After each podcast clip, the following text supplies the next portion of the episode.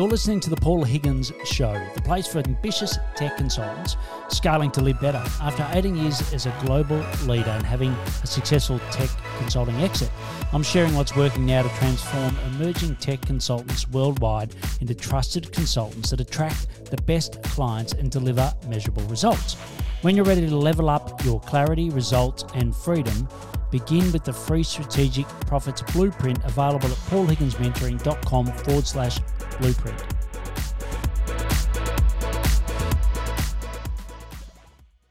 Imagine you were two months in the red and you're about to lose your business, but even worse, potentially your house could be on the line.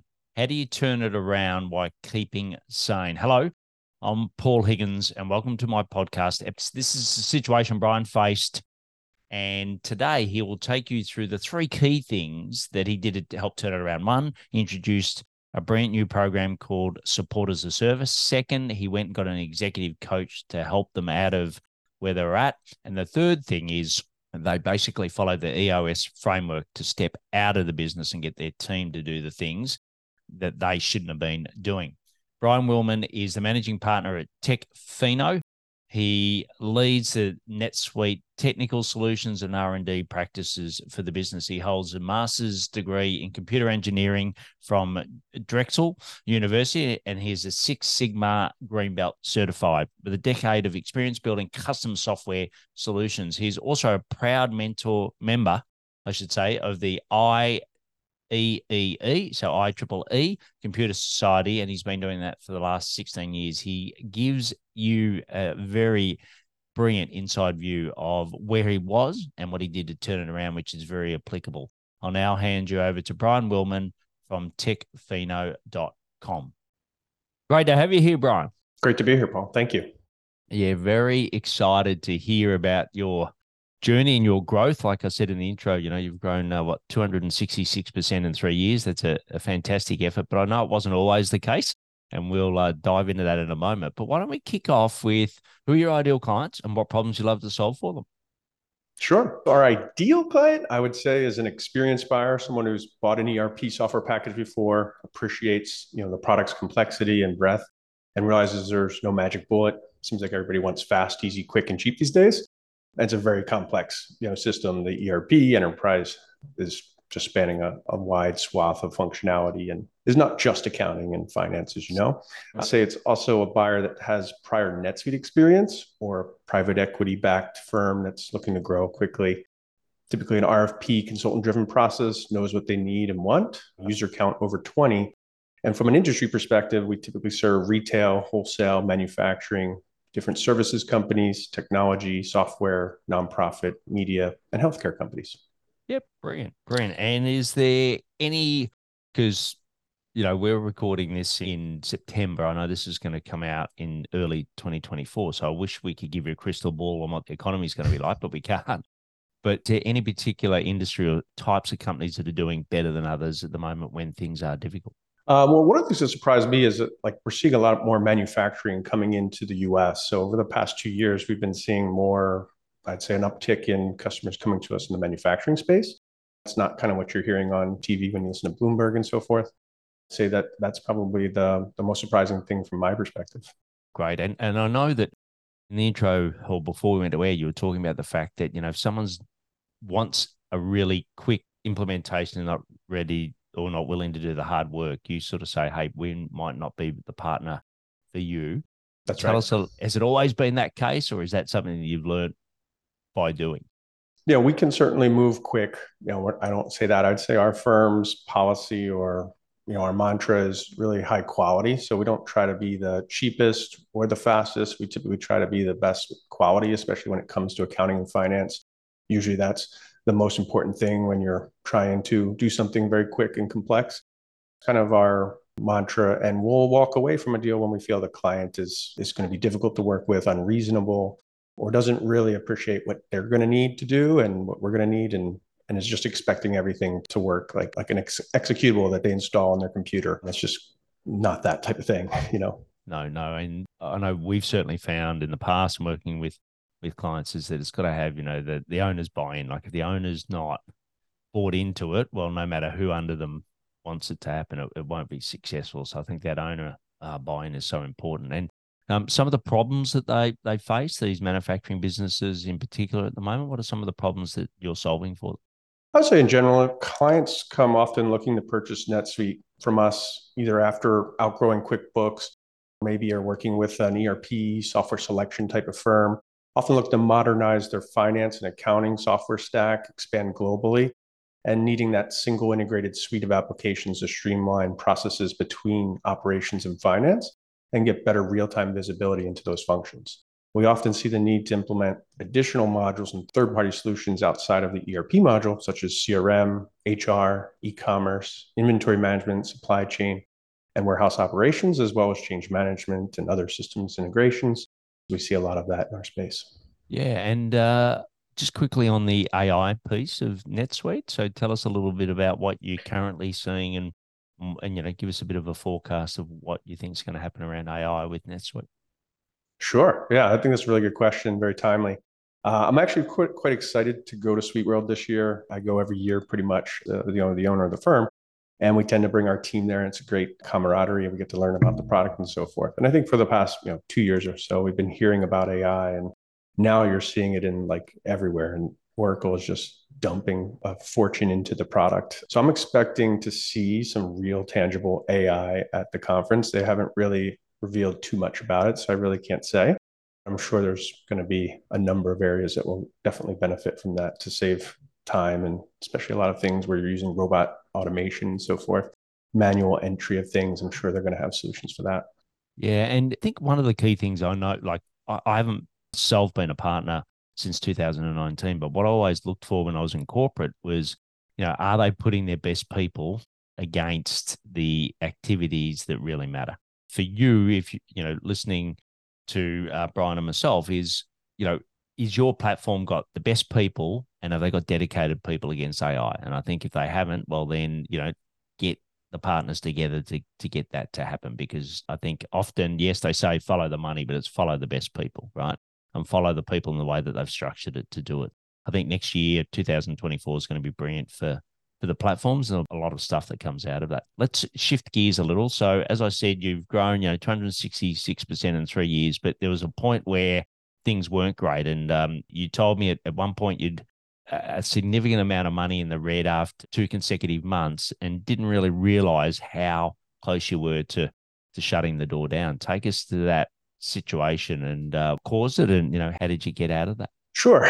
Um, well, it kind of stemmed from our change in direction. I forget what year it was now, thinking about it, uh, it was 2018 or 2019.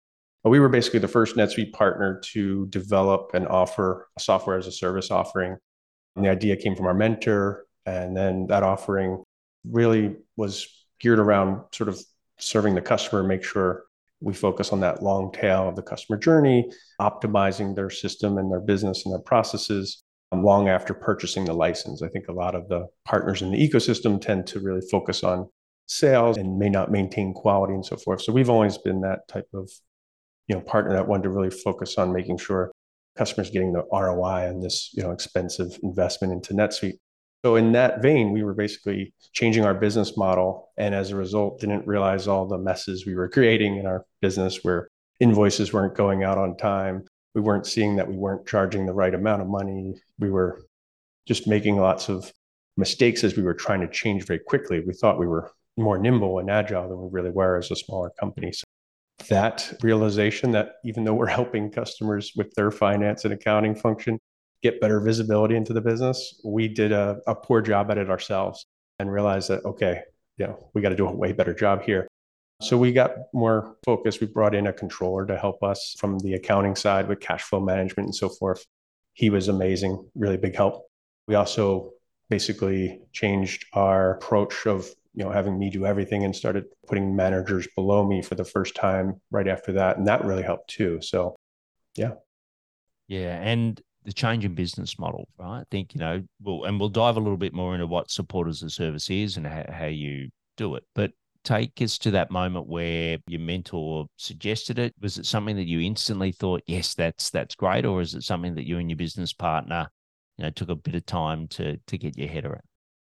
At first, it was you know hard to kind of imagine what that would do for our business and for our clients and how it would be received. It need a little bit of sort of you know pulling into that vision. But once we were there, we were like, okay, yeah, we see this. We realize the value of having this sort of team approach that brings in the right experts at the right time to help clients you know, a lot of times they don't realize what they need until after we're live. And they're like, hey, we need somebody to help us as an admin. Can't hire somebody or you know, a lot of times it's a realization that we need more help than we thought we would. You know, having that team approach and very much structured into supporting, you know, the chaos that you typically see in an enterprise after implementing a new ERP system, I think that's been, you know, really instrumental. Changing our model was really changing like a lot of our business processes, our accounting system to, to support that.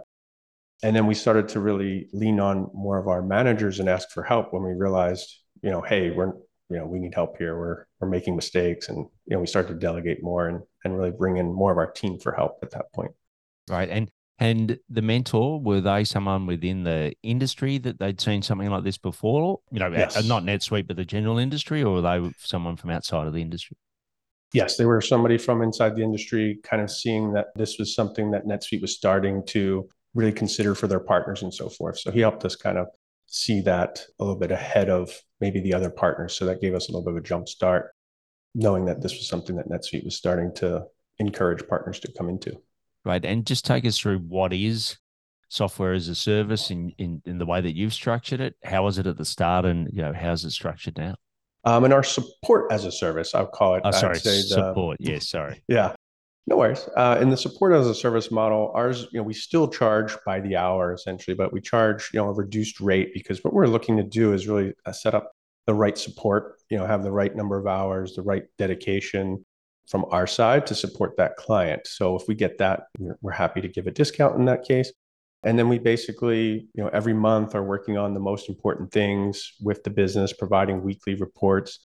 When we first onboard the customer, we really go into all of their business processes. If we didn't implement NetSuite for them, we really do a, you know, a good job kind of doing a baseline assessment and then replaying back to the business owners, you know, here's what we've gathered and what we've understood to make sure we are able to really understand their business and support them. When you work with us, it's a dedicated team, people that have worked with you before. You get to know them by name. You can call us.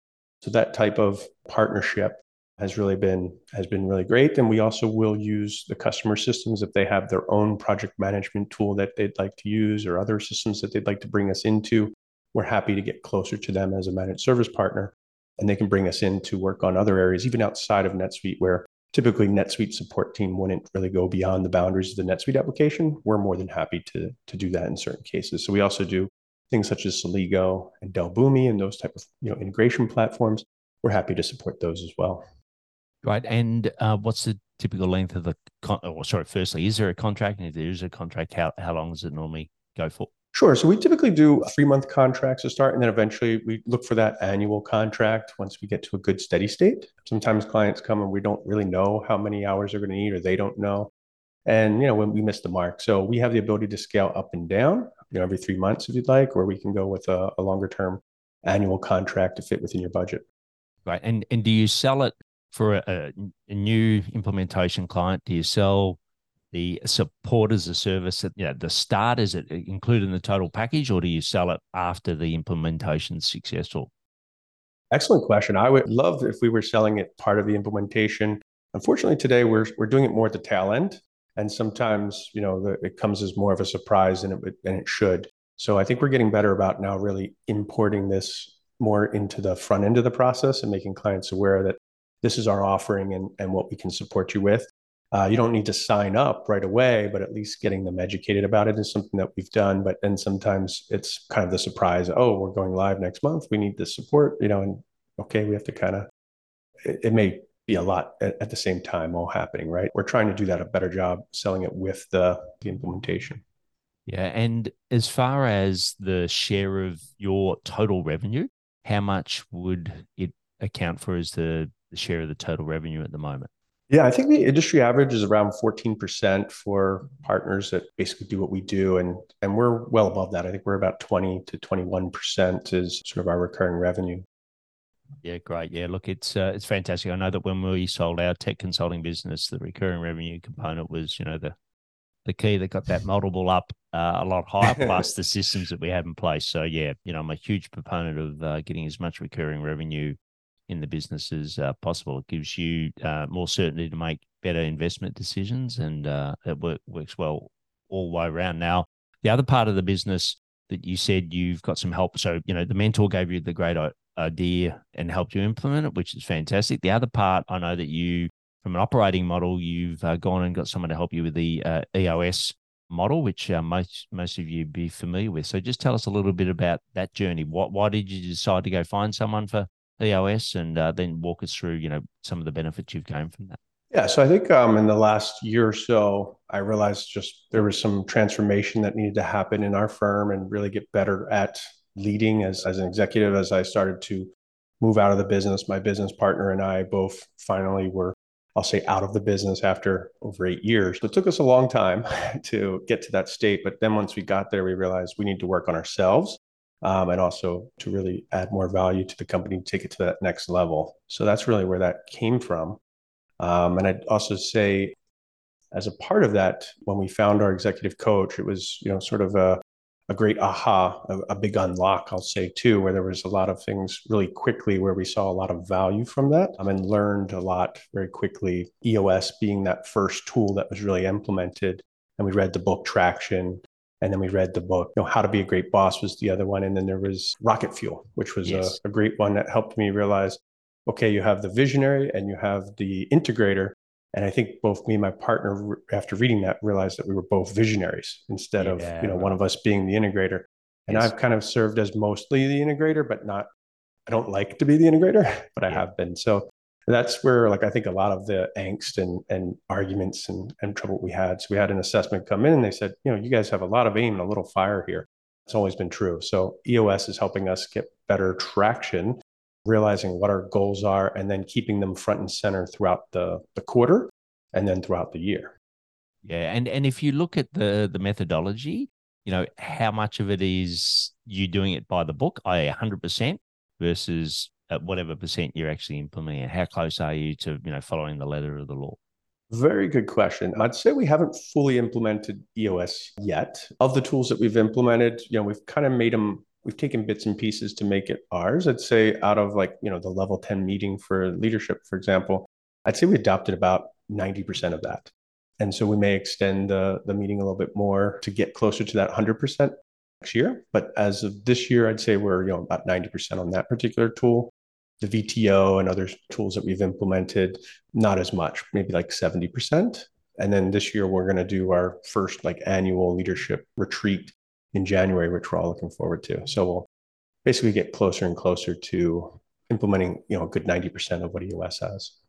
Yeah, brilliant. Yeah. And look, I think it's a great methodology. I think there's always, you know, the devil's in the, in the, not the detail in this point. It's more the fact that you make it, it's better to have something that's consistent that you make of your own than try to follow it perfectly and then it gets too complicated and then it falls over right? So i think you know that's the advice.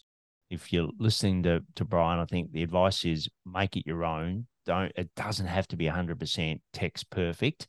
It's more the right. fact that it's consistent and you make it your own. I think that's the most important uh, piece when uh, we've helped people in, implement a, a system like eos but it's always good to read the books and we'll have the links to the book in the both or three of the books that bryan mentioned in the, the show notes the last one is I know that you you know get some good leads from an inbound agency, which, which is fantastic. But the other part that I wanted to briefly talk about is strategic partners. So some of your growth has come from working with strategic partners like accounting firms, etc. And I know that a lot of people struggle with this. They say, you know, it's fantastic. I'd love to have strategic partners, but they don't actually get meaningful leads out of it. So just tell us how are you getting meaningful meaningful leads out of these strategic partners?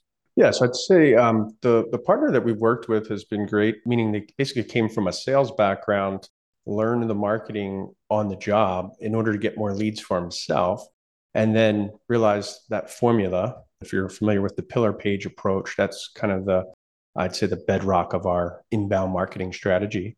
And what he's, you know, basically done this as at another NetSuite partner, and and then basically offered that to us as a service. you know, has really helped us rank high on those keywords that people are looking for to purchase NetSuite. Right, and and that's the the inbound, which is fantastic. What about the strategic partners, though? I know you said you worked with yeah.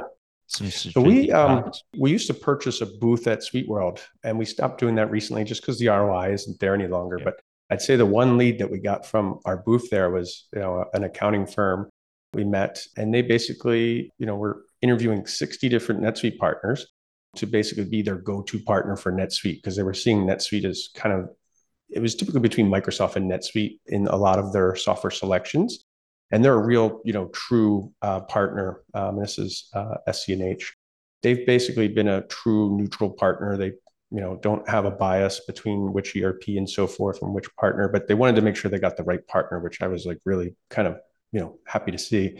And um, they said, you know, we got down to eventually the last two partners, and then they came on site and met me and my partner and and our our sales engineer and so forth and we did a bake off basically, and we won because we were willing to talk and basically solve problems on the spot, which they were seeing from some of the other partners that they were interviewing. So that was kind of what took things our way. And they've basically ever since then brought us into that deal and, and, and several others over the years. And then other partners that we've met have been the same way where they would give us, you know, maybe one project or one challenging implementation. We would turn it around or fix it.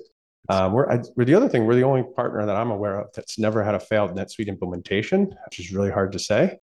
Um, and I'm pleased to say that, you know, that's the case. And so I think that's also the other thing is when you're kind of able to handle the, the hairiest, most complex enterprise uh, implementations like that, partners tend to come back to you. And that's been great for us. And I'd say, again, that probably alone is, you know, 20 to 30% of our revenue a year these days. Yeah, I think it, and it gets, you know, I say to people, who goes before you, who goes after you, i.e., who's got your audience that you can partner with, and and it's it's not for the faint-hearted. So not everyone can get strategic partnerships to work, but like you said, if it can become thirty percent of your mix, then it's it's a it's a, you know it's a, a very cost-effective way of gaining new clients, and um, you know I highly recommend it. I've got other episodes on it, so I won't uh, dive into it now, but I, got, yeah. I have one more story if you're interested on that topic. Just realized we're actually in the middle of purchasing another NetSuite practice from one of our strategic partners that we worked with for over eight years. And so we had a great relationship with them. I can't release the name because you know the transaction yes. still hasn't happened. But essentially we we kept in touch, worked with them for many years, invited them to our SuiteWorld parties, always kind of wined and dined them just for fun um, when we were there all together. Never thought anything would come out of it, and then I got the call, you know, a couple months ago that, you know, hey, our we're getting rid of our practice, and we're thinking of a partner to sell to. Uh, your name came to the top of the list. Uh, so yeah, I'd say very important to keep your networking relationships going, even though it's hard when you're trying to sell and hire and do all the things that you know we try to do in a services business. Yeah, yeah. Look, the big leaps forward are made when you work on the business, not in it, right? And I think you you're a great example of uh, you and your partner stepping out of the business and working on that, and that's where the, those results come. But now we're going to change gears. We're going to go into the rapid fire to round us off. So I'm going to ask you four questions. You're going to give me some responses. You ready for that? Sure. Let's do All it. Right.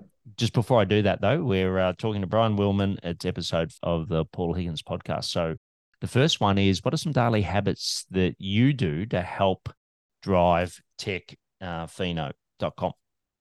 Well, I use the the big three goal system and a paper planner as well as an electronic planner to keep track of all my goals and answering problems nowadays with who, not how, realizing I need to delegate more and do less myself. I love it. And uh, where do you go to find out more about how you grow TechFino? Interesting enough, I stumbled across your site earlier this year when looking for sales help when we were kind of running into a rut there. I also have a friend that has a podcast, Brian Danis, called Cash Flow, which I go to.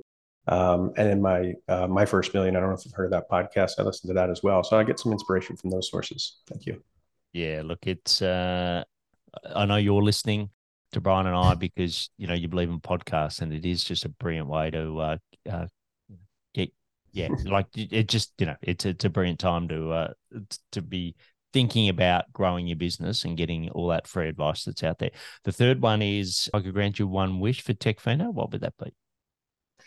Uh, solve the age old problem with consulting how to have the right size team to match the business need. It's always feast or famine, it seems. Yeah, true. But the recurring revenue piece helps with that, right? It's it, that does really help, I will Yeah. say. Yeah. yep. Support as a service, please go and implement that. And the last one is what do you know now that you wish you had known earlier about running Techfino? Oh, where do I start? like I mentioned, I think the executive coach and the EOS system more recently has been a game changer. Prior to that, I'd say hiring the right management team, especially for our offshore delivery teams that we have, um, has really helped me to get out of the day to day. So yeah, I would say that's probably the the main ones.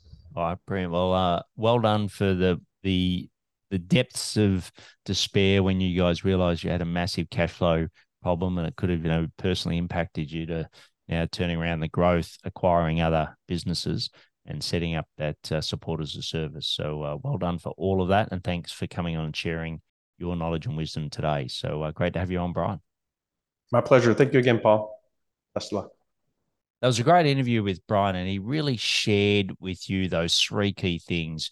And in particular, I think around getting some support. Off air, we spoke about how he was reluctant to do it. And a really good friend of his said to him, No, Bryan, the opportunity cost of not getting someone to help you is enormous. And now, like he said, he's at, you know, 21% of his recurring revenue is now through that support as a service. And I highly recommend you getting someone if you're stuck in your business, just like Bryan was, but no longer is. Also, you can check out another EOS implementer who's part of our community. It's Daniel. You can go to episode 447 and he's both a Monday partner and an EOS implementer, and you can listen to that interview as well. Reach out to Bryan on LinkedIn and share what you learned and share the episode cover.